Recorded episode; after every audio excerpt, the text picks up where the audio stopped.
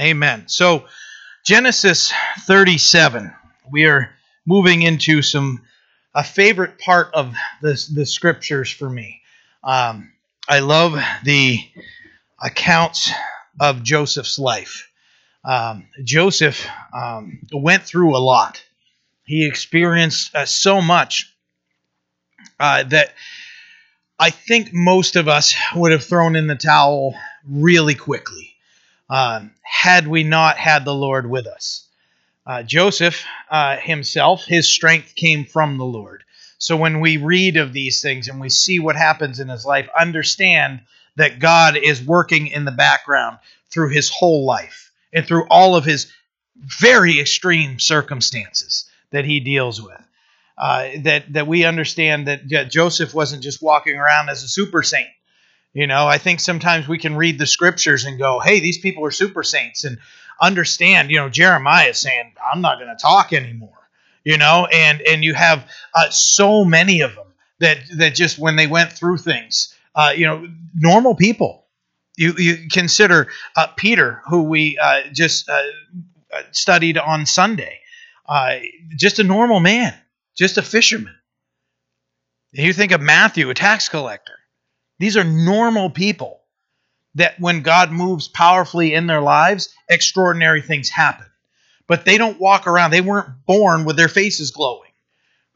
You know, they uh, some of them uh, were born with specific callings on their lives, and uh, and they grew into that and and those things. But all because of the power of the Spirit in them.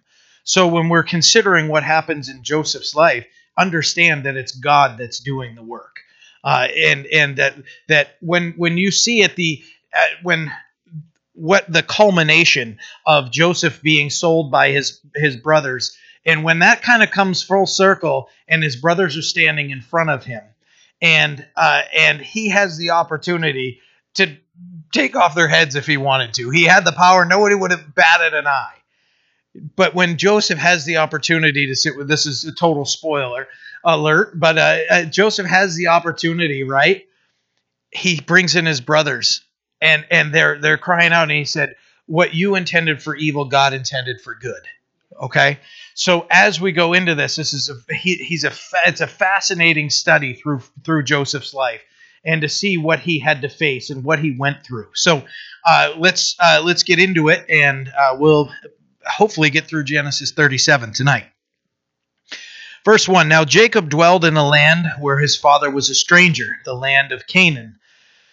And this is the history of Jacob. So uh, we'll stop there after those words and then we'll pick up the rest of verse 2 here in a minute.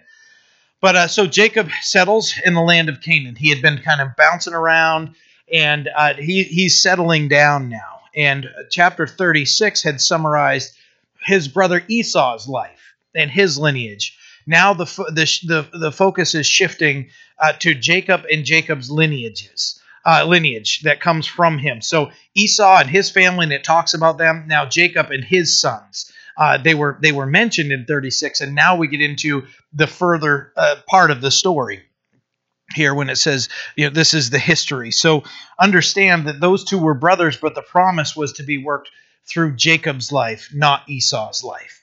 So uh, there's a summary of Esau's life and his lineage, but this is where the story continues, is in Jacob's life. I remember when they were born, uh, God had told them that the older was going to serve the younger. Uh, remember? Because uh, Rebecca's all worried about what's going on in her belly and she's like something's wrong. And then there's the prophecy that the uh, that the older would serve the younger. So we studied that in detail so i'll just mention it again. But uh, the continued part of verse 2 says joseph being 17 years old was feeding the flock with his brothers. And the lad was with the sons of bilhah the sons of zilpah his father's wives. And joseph brought a bad report of them to his father now, Israel loved Joseph more than all his all his children because he was the son of his old age. Also, he made a tunic of many colors. So, 17-year-old kid. He's young. And uh, these he's out feeding with feeding the flock with his brothers. If you have an uh, an ESV, it says he's out pasturing That's what a pastor does. Pastor feeds. That's that's the the responsibility of the the pastor, the shepherd, uh, is the feeding of the flock, guiding, protecting, serving the flock, not to be not to be served, but serving the flock. We should no pastor should be running around with a crown on their head saying, and we've seen this happen before, and you've seen it in different uh, uh, different uh, I'll, I'll call it cults, but but but where they'll you know, hey, you can kiss my ring when I'm sitting here. You know, those types of things are are uh, should never be so for somebody that's leading a flock. The the person leading the flock is the one that would go ahead of them, put themselves in in in uh, in in in danger uh, and in harm's way to protect the flock, and is also responsibility for the feeding, the guiding, the protecting. You think of uh, of the responsibilities of somebody that's uh, called to lead something. You know, that's that's what they're called to do. If somebody's called to a ministry, not necessarily just a full church, could be uh, a youth ministry, could be a children's ministry. Uh, it could, you know, you think of all the little lambs that are that are in uh, the nursery. You know that that we have people that are so tender to care for them. They're in there caring for them. They're making sure they're okay.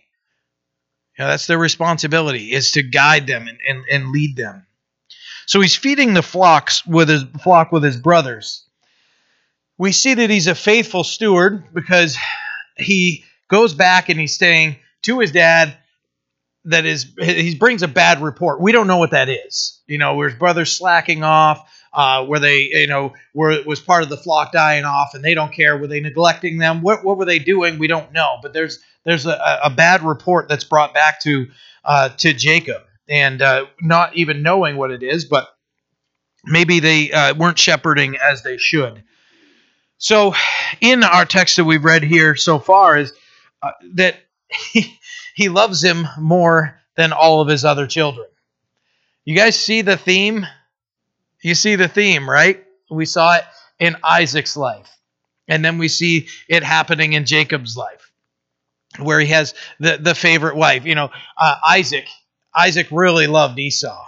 Rebecca really loved uh, um, Joe. I almost said Joseph, Jacob. Right. So that house uh, just started out divided. It was a divided home. Even the the house that that Jacob grew up in was divided. And we saw where that division brought him. Right. You know, the mom helping the the son uh, deceive the father and, and and run off, and it's only supposed to be gone for a few days. Twenty years later, uh, you know he he uh, is heading back towards home. You know it cost a lot. That that divided home, uh, that that division went over two decades. Two decades. That's a long time to have that that uh, see how that division has has just split that family so bad that they weren't even in contact with each other. Then you look at Jacob's life. Jacob goes to Uncle Laban's house, right? And he falls in love with Rachel. And he tells uh, Laban that I'll serve you for seven years for her. And we know the story, right? He gets tricked and he gets Leah. Uh, and then he has to serve another seven years, but it's only a week that he has to wait to get uh, to get Rachel. But he agrees to serve another seven years on credit, and he finally gets it. But what happens? He loves Rachel more than Leah right? So the house is is is divided, and Leah's heart is is just rent in two. It, she she's just and she's trying to find maybe he'll love me. Maybe if, if this happens, maybe he'll love me. If I produce sons, he'll he'll love me. And they got to the point where they're like they're you know paying each other for uh, for intimacy with Jacob. And, and the ability to, to to work toward having children. It was it was very much a divided home. Now Jacob has his own sons, and now he's playing this game. And Jacob's and Joseph's his favorite son. I'm probably going to mess up the names a hundred times tonight, so bear with me. Joseph's his favorite son, and he's got a special coat. You know, I, I wonder if there's. It says that he was the son of his old age, but I wonder if, uh, and I know, I, I think I know deep down that it's because he's Rachel's son. You know, when he when he looks at his son, he sees the physical attributes coming out. You know how we, uh, you know, you, can look and go, oh, that's a. I mean, for me in Bucksport, everybody's like, you're a seer kid. Even now, even in my 40s, you know, but when I was in like junior high, high school, there's no way I could have gotten away with anything. I mean, you're Dr. Sears' son, aren't you? You know, he's a doctor in town, he's a chiropractor. And oh, wait, wait a minute, I know your mom, right? And so there were always those things because of how I looked. So you know, you consider when when when Jacob looked at Joseph and could see, oh, you know what, this this little boy, even as he's a little kid, oh, he looks he looks like my favorite wife. You know, so just even the way he looked, I'm sure, you know, he just getting more drawn to him. And uh, so, you know, he he's looking uh, like his dad, and uh, his dad's keeping the family favoritism line uh, very much intact, is what's happening. And and we see that it's uh, not working out well uh, for them. You know, he's not only favored in the home, but he's given a special tunic, a special coat to wear, and this tunic represented. it's it's believed that it was longer, that it would come down to the wrists and it would it would go down further along the legs. So it would actually represent something somebody in management or somebody who had privilege would wear. When uh, so when it comes down to that oh wait a minute. He's one of the youngest brothers. Why is he wearing the thing that would show that he would be management or there's something special about him. You know you think of his older brothers when you look at uh, Reuben, Simeon, Levi, Judah, you know, all those guys, and like, wait a minute, why is he wearing the special coat? what's going on? So there was that uh, you know that constant daily reminder that he was the favorite and privileged one.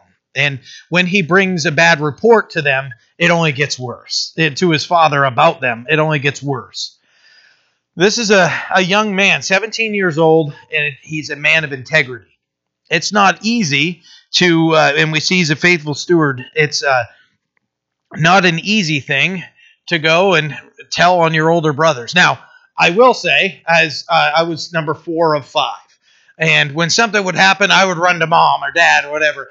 He's 17. When you get older, things change, right? Snitches get stitches, right? That that whole thing comes. You snitch on me, I'm gonna beat you up, right? And uh, those types of things. He could have been he could have been uh, intimidated by that. You know, he could have, and but he knew. Wait a minute, something's going on. I'm gonna go back and tell dad. This is dad's flock.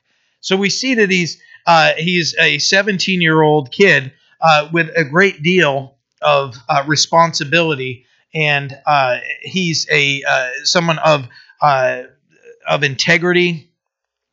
An encouragement there uh, that we can share with anybody uh, that is young is don't let anybody despise your youth. Remember Paul telling Timothy that? And then he tells Timothy, make the gospel your whole life. Make the word of God your whole life give yourself entirely to it, right?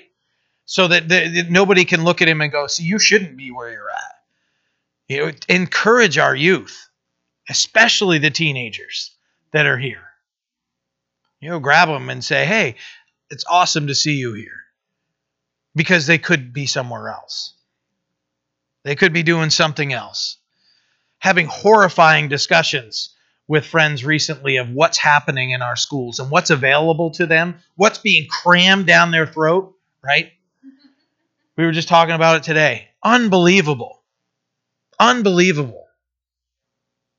Which and the the message that's being uh, what happened to school teaching the basics that you need in life to be successful and to provide for yourself.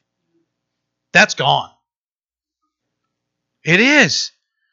It's not acceptable when schools are scoring 20th percentile, 30th percentile, and their focus is on, you know, just deviant sexual acts. And I don't mean to be crass with it, but that's what they're like. They're making available, and and these are things that school boards are diving into. Uh, that, that, sorry, that people are, are going to school board meetings and just clashing with them and saying, you should be teaching our children not be introducing them to these things. They, this stuff should not be in the, the school. At some point, when kids get older, yes, they're going to have to learn health class, reproduction. I get it. Let the parents have the discussion of all the other stuff that's going to happen in their life. It's a parenting issue It's a parenting. How many times have I heard people that were, uh, are in education and they say it's absolutely crazy at schools? The kids don't listen, they don't pay attention, they're rude, they don't care about learning anything. That's uh, this. This is so. Consider when you when you consider the youth. We say the future of our country. They are. They're they're already here. They're already here. So we don't have to say, "Hey, in ten years we got to get our uh, act together," and then and then no. The the adults in in the United States of America need to repent and be able to go and teach our kids the right way, so that our kids could be at the school saying, "I don't want to read this." And the kids are the ones kicking back. Oftentimes these kids are scared. They're afraid to say anything because they're they're in this school and uh, what's being crammed down their throat, they're saying, "No, you're going to you're going to you you have to learn this. You're going to fail." Man, our kids need to be here in church. When we see junior high, high school, "Hey, how you doing?" Encourage them. College, how you doing? What's going on lately? How you been? You know that that encouragement is is uh, is going to take them. It's go. It, what does encouragement do? It encourages us. It strengthens us. Then we can take it with us and and and uh, any type of encourage. You guys know what it's like to get an encouraging word, right? We get an encouraging word. You're like, okay, I'm doing something right right? You're at work and boss pulls you aside and says, "I've noticed you've been working really hard. I'm really, really uh, uh, impressed by it you know, really blessed by uh, having you here, whatever it is. And you're like, hey, you know what? That's awesome. You know, it's it's it's a good thing. This this young man is 17 years old. You know, you need a good lesson to sit down with somebody who's a teen. Take them right to Joseph's life. Start start studying. You know, this is a, a man that feared God. You know, he rejected compromise. We're going to see he had all kinds of opportunity to just do what he wanted to do living in a pagan land, he could have done whatever he wanted to. He didn't. He found, and, and we see here uh, what we, as we're studying his life, the chief thing in his life was his relationship with God. Remember when he gets in, this is another spoiler alert, when he gets to Potiphar's house and he has the opportunity to commit sin with Potiphar's wife. What does he say to her? How could I do such a thing and sin against God? Right? Potiphar's put everything in it. And yes, he would be sinning against Potiphar. And he's like, look, this guy's place is trusted me, and I'm in this position. I can't do this because I'm sinning against God. And we if you're familiar with the story, if you're not, read ahead. You know, God was his his number one. Then came his relationship with others. You know, having that proper order in our lives. You know, it's uh, those things uh, as we're loving God the way we should, we're going to love others the way we should, right? That's uh, that's that's the only way we're going to properly love people as God calls us to is having God's love uh, in us. We see uh, if we're speaking and we want to use him as an example to young, you know, it's a, a lesson in victory of in in faith. You know, think of the depths this this young man goes through and he just nope i can't do that. I'm gonna just trust god. And he don't get me wrong i'm sure there were times where he's we know he was crying out. By the end of this chapter he's crying out. But god sustains him. He doesn't say well yeah yeah where was god when i was in the pit? When my brothers sold me. Nope he knew. He knew who god was. I'm sure he had some good conversation with his dad. In the hardest of times he could have uh, it could have just turned away. Uh, this man experienced rejection from the the brothers that he that he loved. He got you know sold into slavery, you know, wrongfully accused, imprisoned.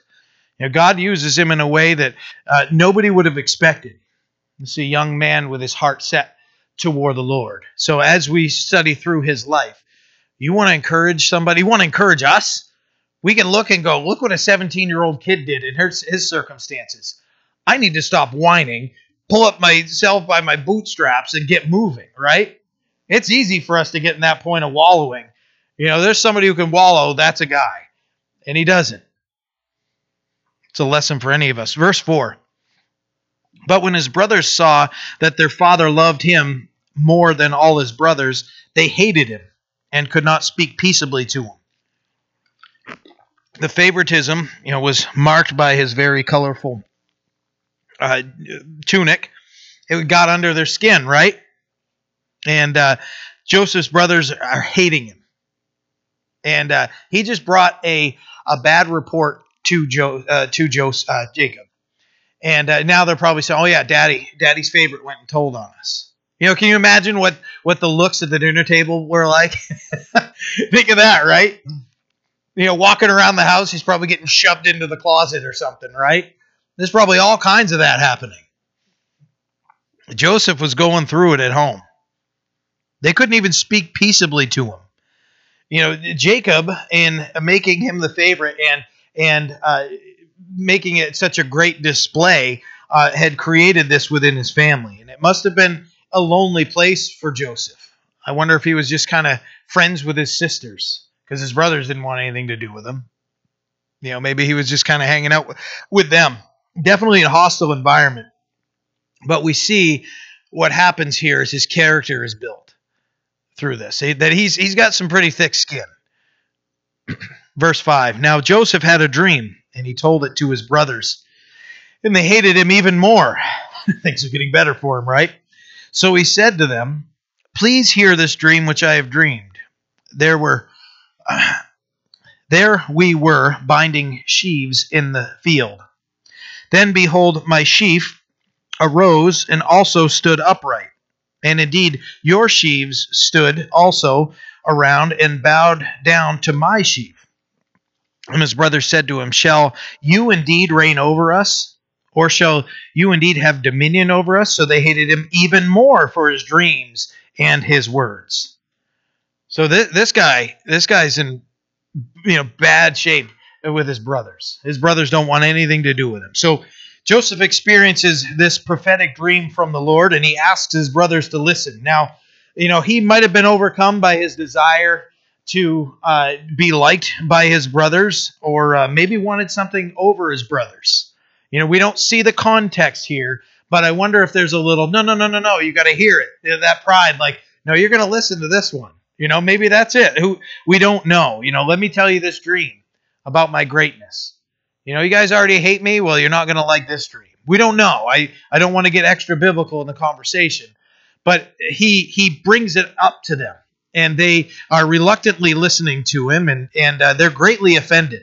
And uh, Joseph tells them the dream about them binding sheaves, and and uh, his sheaves stands up, and their sheaves stand up, and then bow down to him, and uh, that's a, a, symbol of him reigning over them, and they they already hate him.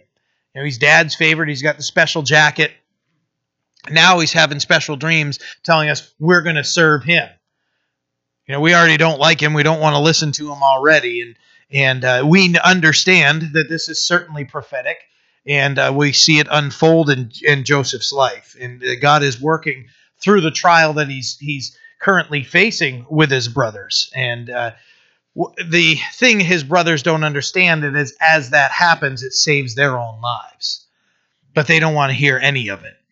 Verse nine. Then he dreamed still another dream, and told it to his brothers, and said, "Look, I have dreamed another dream." And this time the sun, the moon, and the 11 stars bowed down to me. So he told it to his father and his brothers, and his father rebuked him and said to him, What is this dream that you have dreamed? Shall your mother and I, your brothers, indeed come and bow down to you before uh, it down to the earth before you? And his brothers envied him, but his father kept it in mind. So we have another prophetic dream, this one of the sun, the moon, and 11 stars uh, bowing down. Now, it mentions your mother, and we just studied in 35 that Rachel passed. Some believe that this is kind of go this this uh, story is is reflecting on the past. Uh, it, it, might be either way. Uh, the scripture we know uh, still was fulfilled. Uh, did it speak of somebody who might have stepped in as a motherly role, like Bilhah, who was uh, the uh, his mother's servant at the time, her, his maid's her mer, uh, her maid servant. I'm trying to put three different words together. Apparently, whatever it was, uh, it didn't change the outcome. and uh, the scripture is still accurate either way.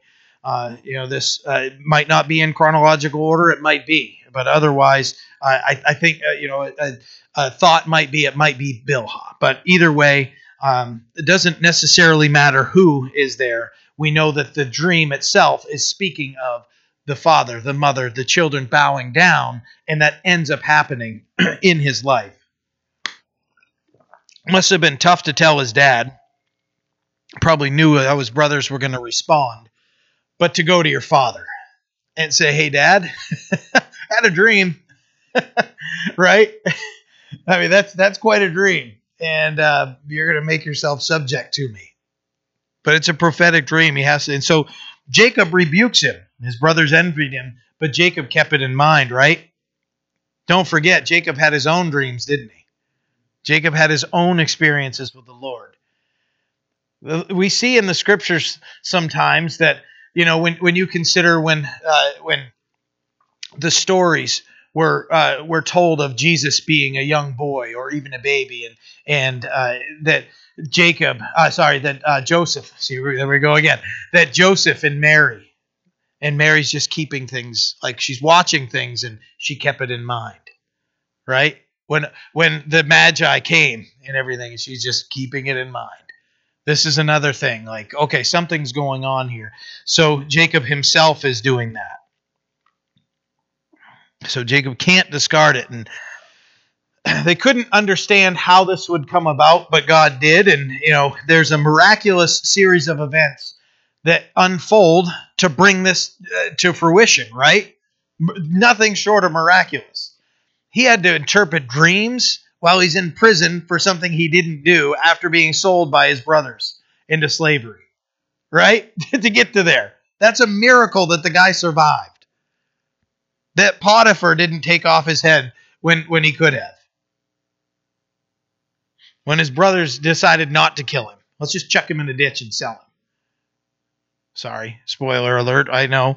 But it's, you know, God elevates him to second in command of Egypt, the most powerful nation at the time, from literally from the depths of the pit. Only God can do something like that. The prophecy comes true, and as it does, it saves the whole family. Now, things take a very uh, much darker turn here as we continue in verse 12. Then his brothers went and freed their uh, and fed. My goodness. Then his brothers went and fed their father's flock in Shechem. And Israel said to Joseph, Are not your brothers feeding the flock in Shechem? Come, I will send you to them.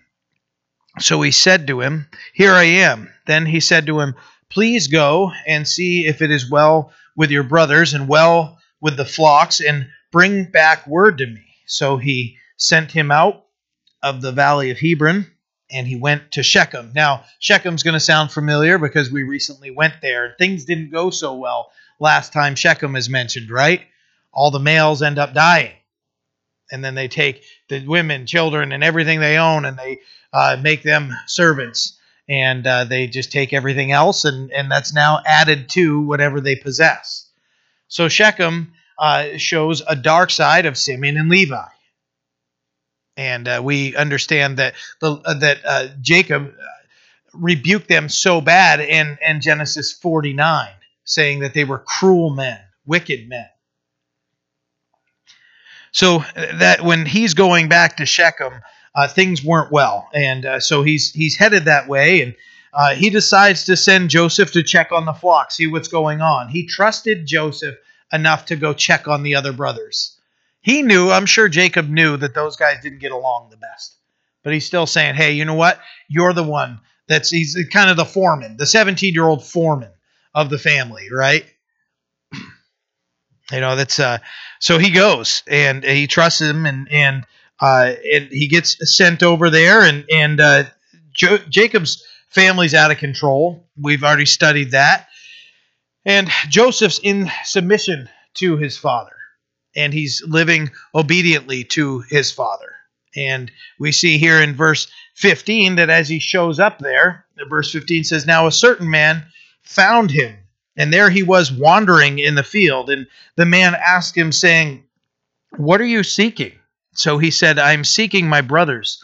Please tell me where they are feeding their flocks. And the man said, They have departed from here, for I heard them say, Let us go to Dothan. So Joseph went after his brothers and found them in Dothan. So here's the 17 year old, and it says he's wandering.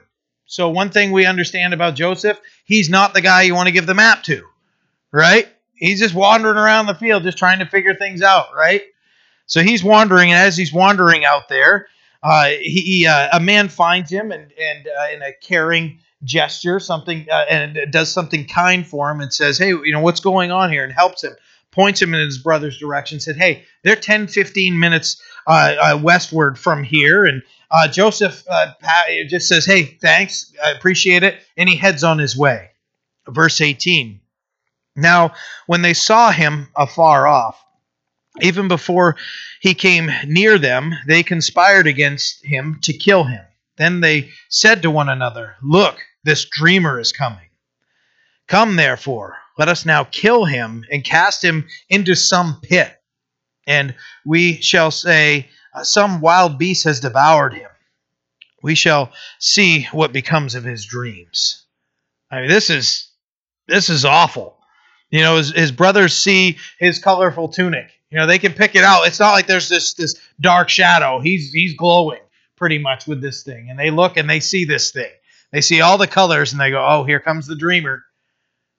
And they don't want anything more to. They've had enough of him. And uh, even before he came near, you know, he's instantly bugging him.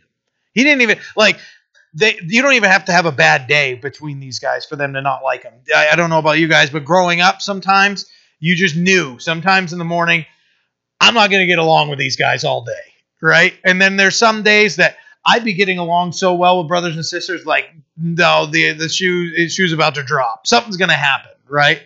These guys didn't have to wait for that. They woke up and hated him. They just hated him. Didn't even have to wait for it. Even before he came near, it says. He instantly bugs him, and they move straight into a plan to murder him. So everything's coming to a boiling point instantly.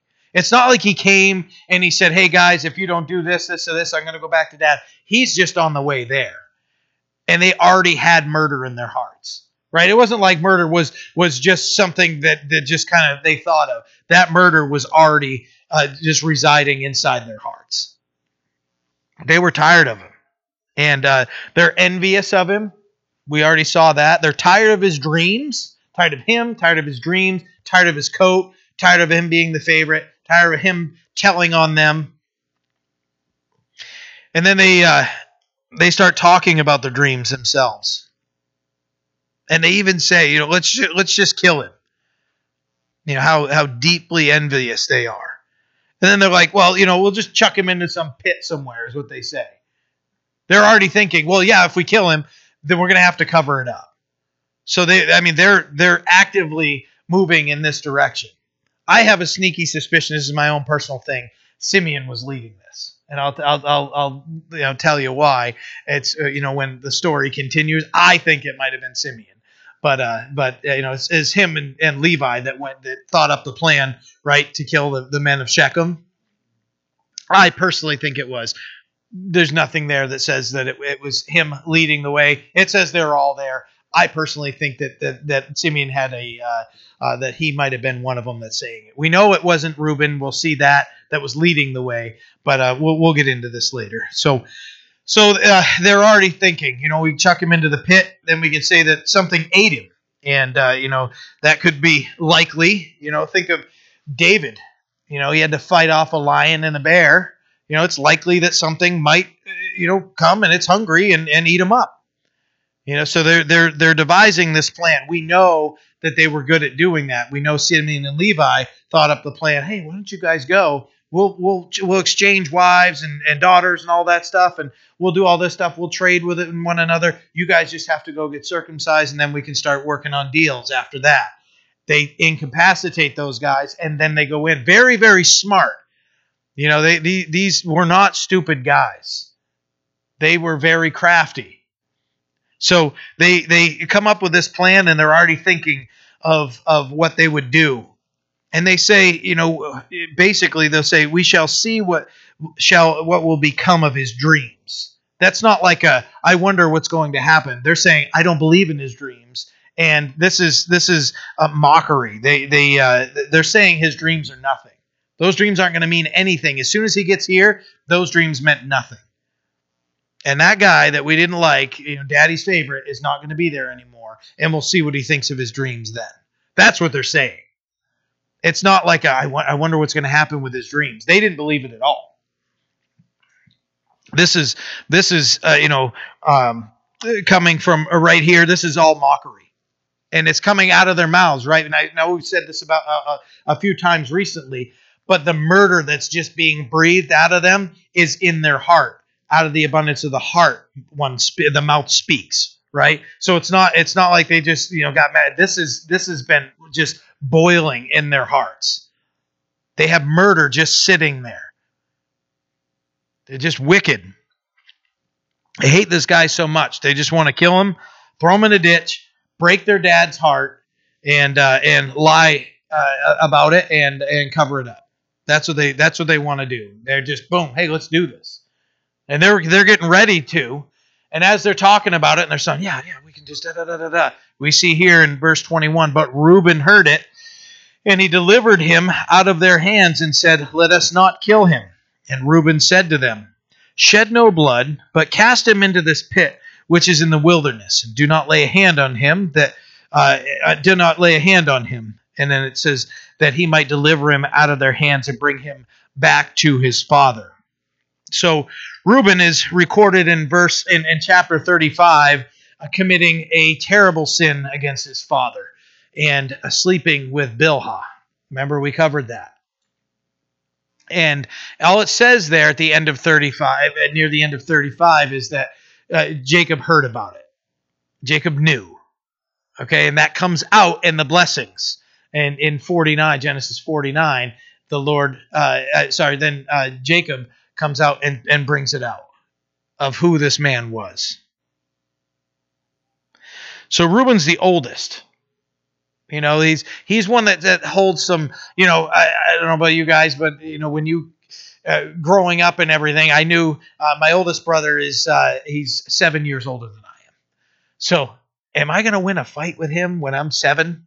he's fourteen. No, but you know, as you extend that out and everything, you know, you, you the the oldest kind of creates their their dominance in the house, right? Uh, but we had an oldest sister, but the definitely the strongest was our, our my oldest brother, and uh, uh, my uh, next oldest brother would probably contend to that. But uh, yeah, that's how they do it. But but uh, he definitely has some pull around the house. He's the oldest.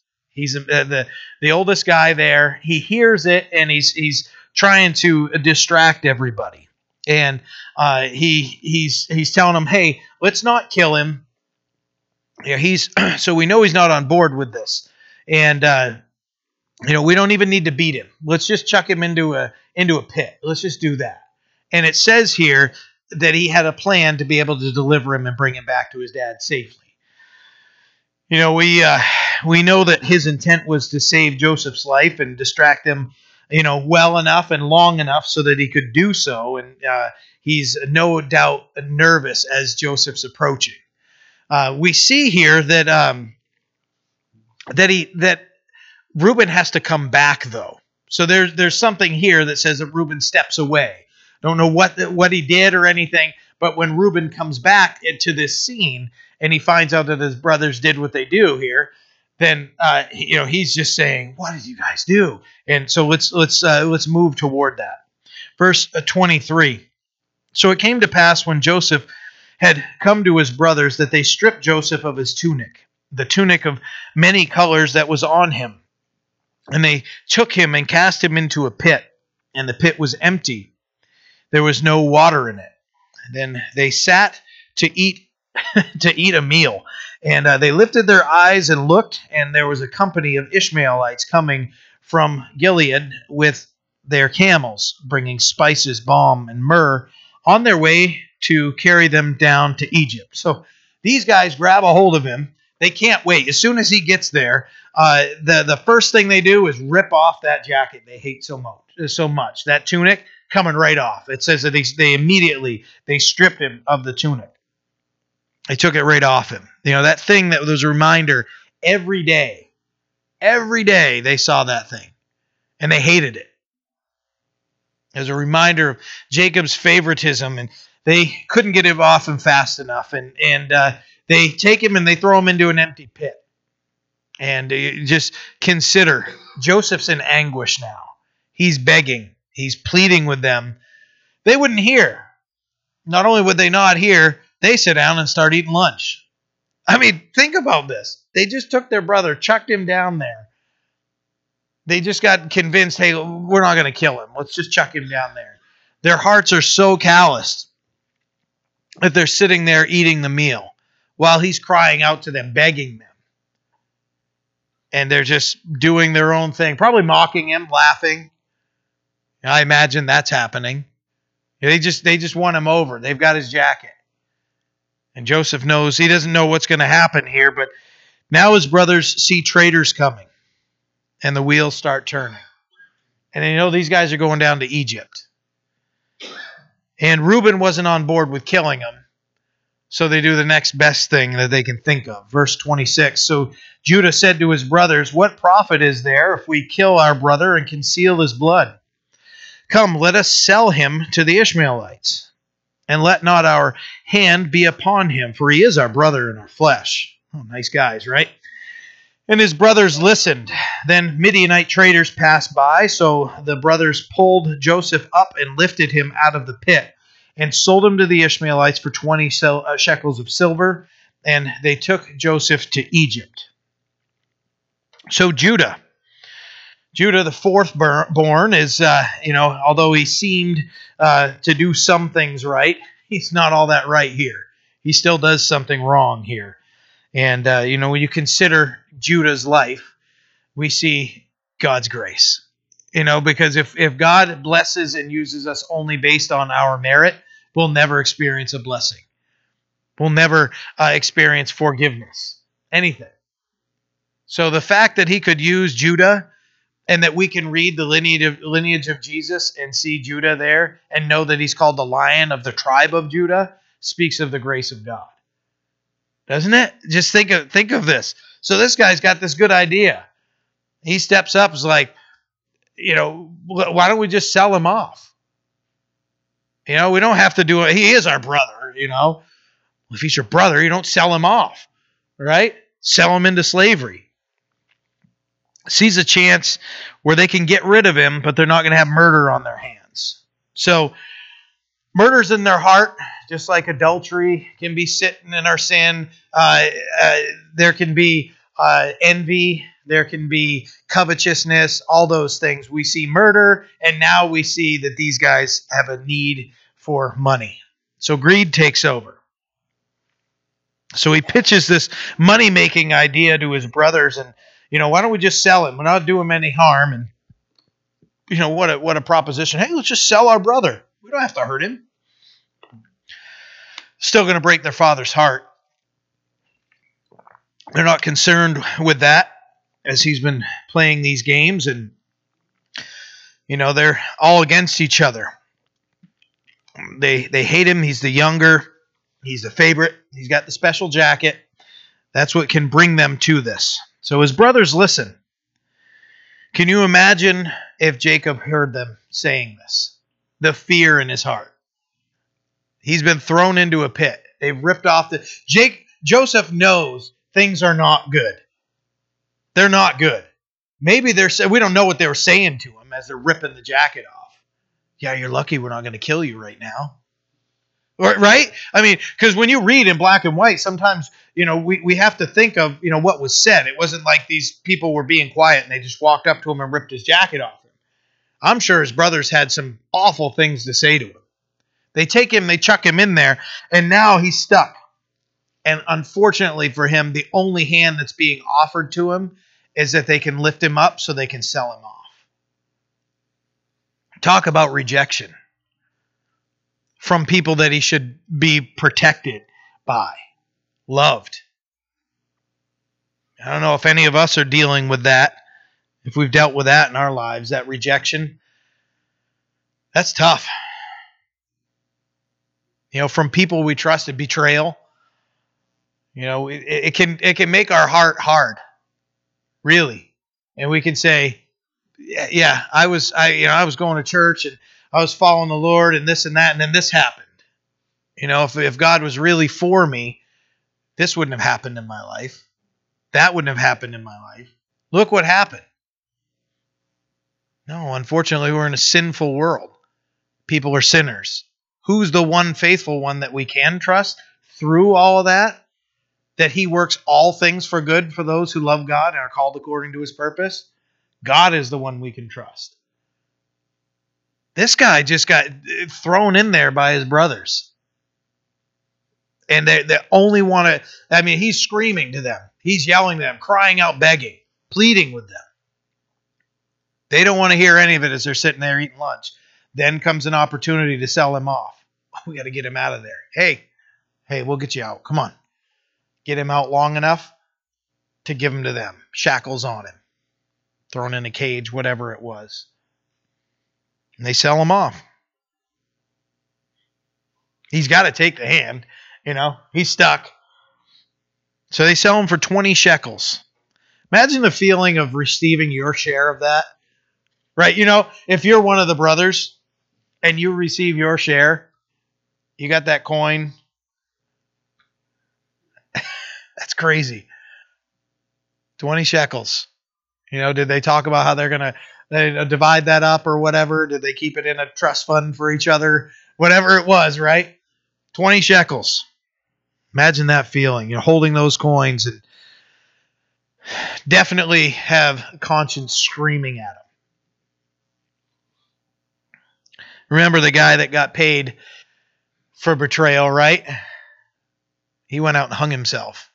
Judas, when he got his 30 pieces of silver. It was different when he got the money, right? Got the money and he committed that. These guys, there's no going back. They went one way, those traders went the other way. They'd have to go all the way to Egypt to try to find their, their brother. But they paint themselves into a corner and they can't because their brother didn't come back. And now they got to make up a story. That's tough.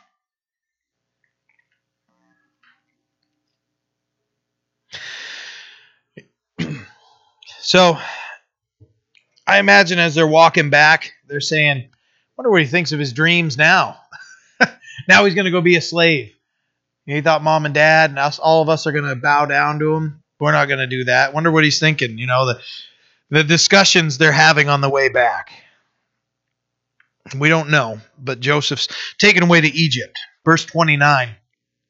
Then Reuben returned to the pit and indeed, Joseph was not in the pit. So Reuben wasn't there when he was sold off.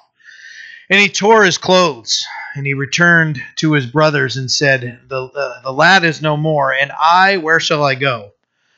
So he had gone away, and he comes back, and, and uh, Joseph's gone. His heart sinks. He's ripping his clothes, and he's already committed great sin. Uh, we, we know that he's done this in his life. And, and um, now he had to be a part of not telling his father the truth. You know, watching his dad's just countenance just melt. And his heart melt and his dad just just be uh, as we as we'll see here uh, just broken. And now he's got to be a part of it. Verse 31 you know the deed's done joseph's gone. So they took joseph's tunic killed a kid of the goats and dipped the tunic in the blood. And they sent the tunic of many colors, uh, and they brought it to their father and said, We have found this. Do you know whether it's your son's tunic or not? and he rec- recognized it and said, It is my son's tunic. A wild beast has devoured him. Without doubt, Jacob is.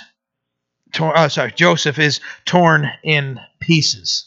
Then Jacob tore his clothes, put sackcloth on his waist, and mourned for his son many days. And all his sons and all his daughters arose to comfort him, but he refused to be comforted. And he said, For I shall go down into the grave to my son in mourning. Thus his father wept for him. So when Reuben gets there and they talk to all the brothers, they've got to do the deed. And they uh, grab the tunic and uh, they've got to tie up loose ends, right? They can't have anything here. They've got this tunic here. And if it's just unripped, doesn't have any blood on it or anything, then uh, we're never going to get this by. So they take of dad's goats, they steal it, and uh, they uh, commit an act of violence against that just to cover their own sin. Yeah, they take that thing that, uh, you know, yeah, it was probably going to be eaten or whatever uh, later down the road, but, you know, it's just kind of doing its thing. And these guys, to cover their own sin, have to steal from dad, kill that thing, take the blood, dip the tunic in it. You know, so they, they do it, and the tunic gets returned uh, to Jacob. You know, they now they have to deceive their father, and they have to have fake worry and and and uh, just just think of how exceedingly wicked this all is. We're so sorry, Dad. We're so sorry, and just watching him, you know, with the death of a child. You know, they they knew they caused it, and uh, they had now to contend with their own conscience. They couldn't go back. They betrayed their father, betrayed their brother, and uh, you know, shameful and wicked. And Jacob's inconsolable. He, he nobody. They're trying to come to him, sons, daughters, and they're trying to to comfort him. And he he's tearing his clothes and he's mourning many days. And sackcloth on his way. Sackcloth is a coarse material made of goat's hair. It's on his lap. That doesn't sound comfortable. Very uncomfortable. And sackcloth was used uh, for heart, heartfelt sorrow. You know, so when you when you consider, you guys have heard sackcloth and ashes, right? So you have sackcloth that uh, that was that a very coarse material, and ashes would signify desolation and ruin. So he's on the part of sackcloth, and he's inconsolable. But if you put those two together, sackcloth and ashes, uh, they could be used as a public sign of repentance and humility. When when someone would do that, it was an outward sign of what was happening inside their lives. And he's refusing to be comforted. The son that reminded him of Rachel is gone. You know, Rachel's uh, oldest son. We know Benjamin came when uh, uh, when Rachel died, but that that son is gone. I shall go down to my grave and uh, to my son in mourning. That's bitter anguish and torment on his soul, and the guilt is on his sons. It's a tough spot. He's just going about his day, and to find out, wait a minute, you know, they come back, blood all over the tunic, and yeah, that's his jacket. That's his. And to go through everything and just to think those brothers had to hold the line on that lie. They had to go through with it for years. Nobody better tell dad. I'm sure there might have been a threat or two right? No, you're just as guilty as me. You better not tell. That's a that's an awful, awful thing they just did to their dad. Awful. Verse 36. Now the Midianites had sold him in Egypt to Potiphar, an officer of Pharaoh and captain of the guard. So the Midianites, uh, you know, they take him down to Egypt. They sell him to Potiphar, a captain of the guard. You know, can you imagine being in, J- in Joseph's situation? Got sent away by dad. He'd walked a long way and uh, couldn't find his brothers. When he finds them, they've got nothing but violence for him. They throw him in the pit, they drag him out, they sell him to strangers. Then they drag him off to Egypt. When he gets to Egypt, he has no idea what's going to happen in his life. He gets sold off to Potiphar. He was human trafficked. That's a pretty popular thing a topic, thankfully, uh, right now. Instead of that underground, you guys heard of uh, you know all these uh, like Operation Underground Railroad and all these things. Tim Tebow Foundation. You know, you want to you want to uh, support something, look into the Tim Tebow Foundation. Hundred percent of what's given to support that goes right to it. They raise their money on other things. They use that to help these these uh, uh, you know men, women, uh, children that are taken away that they've freed. That money goes straight to them. And I'm not like in this isn't like this big endorsement or anything, but I would pray about it if you want to support something. You know, look into that. But think of the the fear. Often, what happens is these young women or uh, little girls, or sometimes even little boys, families can't afford them, so they sell them off sell them into sex slavery. They're dragged away. They have no idea where they're going. They have no idea what's going to happen to them. And they're they they're at the mercy of whoever is there. This is a 17-year-old boy. 17. He has no idea what's going on. He hasn't experienced anything like this in his life. Now he's in a cage or or shackled, no longer free, and he's in Egypt, a foreign land. Imagine, think of yourself where you were at with 17 years old, right? Imagine being 17, rejected, sold off. You got to fend for yourself. And you get sold to a captain of the guard. And now uh, you've got to okay, so you've you've been you're now no longer in your family. You've been sold off to the Midianites, and now you're you've been sold again twice. He's been sold twice short span of time. We don't know how long it took him to get there or whatever else was going on. When he gets there, he's got to experience the whole uh, of well, I don't know what was going to happen to me. And now here he is. He's in Egypt, gets sold again. Uncertain future. We can be at a time where our circumstances uh, might have been unfortunate and uh, may have been tough. We may know people that are in those circumstances we can bring them here. We can be encouraged and understand.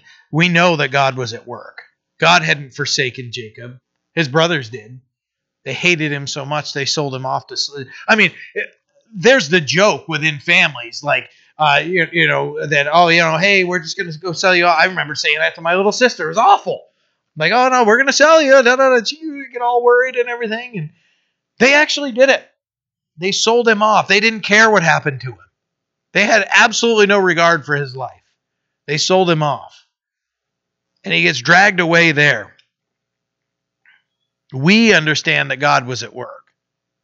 You know, Joseph was not forsaken by God. He was betrayed by his brothers. He, he got sold off, but God wasn't done, Joseph. Jo- God wasn't done with Joseph. He's actually just beginning. Yeah, this was just like the start. God knew this was going to happen, and God's already got it. His plan is in motion. This is a miraculous thing that we study here. Joseph doesn't do anything crazy. He receives some dreams from the Lord, but he's just a he's a 17 year old kid that God's God was speaking to him in those dreams. I wondered, you know, did Joseph sit there and go, I thought I had those dreams. I thought I knew what those dreams meant. I, I didn't know what they meant, but did that mean nothing? Because these guys were going to kill me and now I'm a slave. I guess I didn't know. You know, it, it, it's it's crazy. What they intended for evil, we'll see. God intended for good. Let us learn a lesson of God's faithfulness through this. But that's the story for tonight. You know, that's that's quite a bit. I love I love studying about Joseph's life. 17-year-old boy, a boy that's that's a young man of integrity that would do what was right even though it wasn't popular. That's a story. And what did it, it cost him everything? It literally cost him his freedom.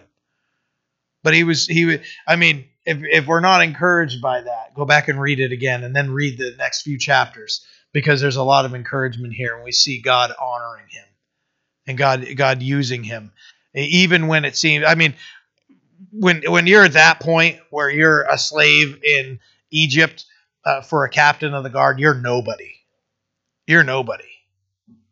You know, uh, uh, thinking, oh, you know what? I thought this was going to happen in my life. I thought God had spoke to me. He was going to do this, and now I'm at this point in my life.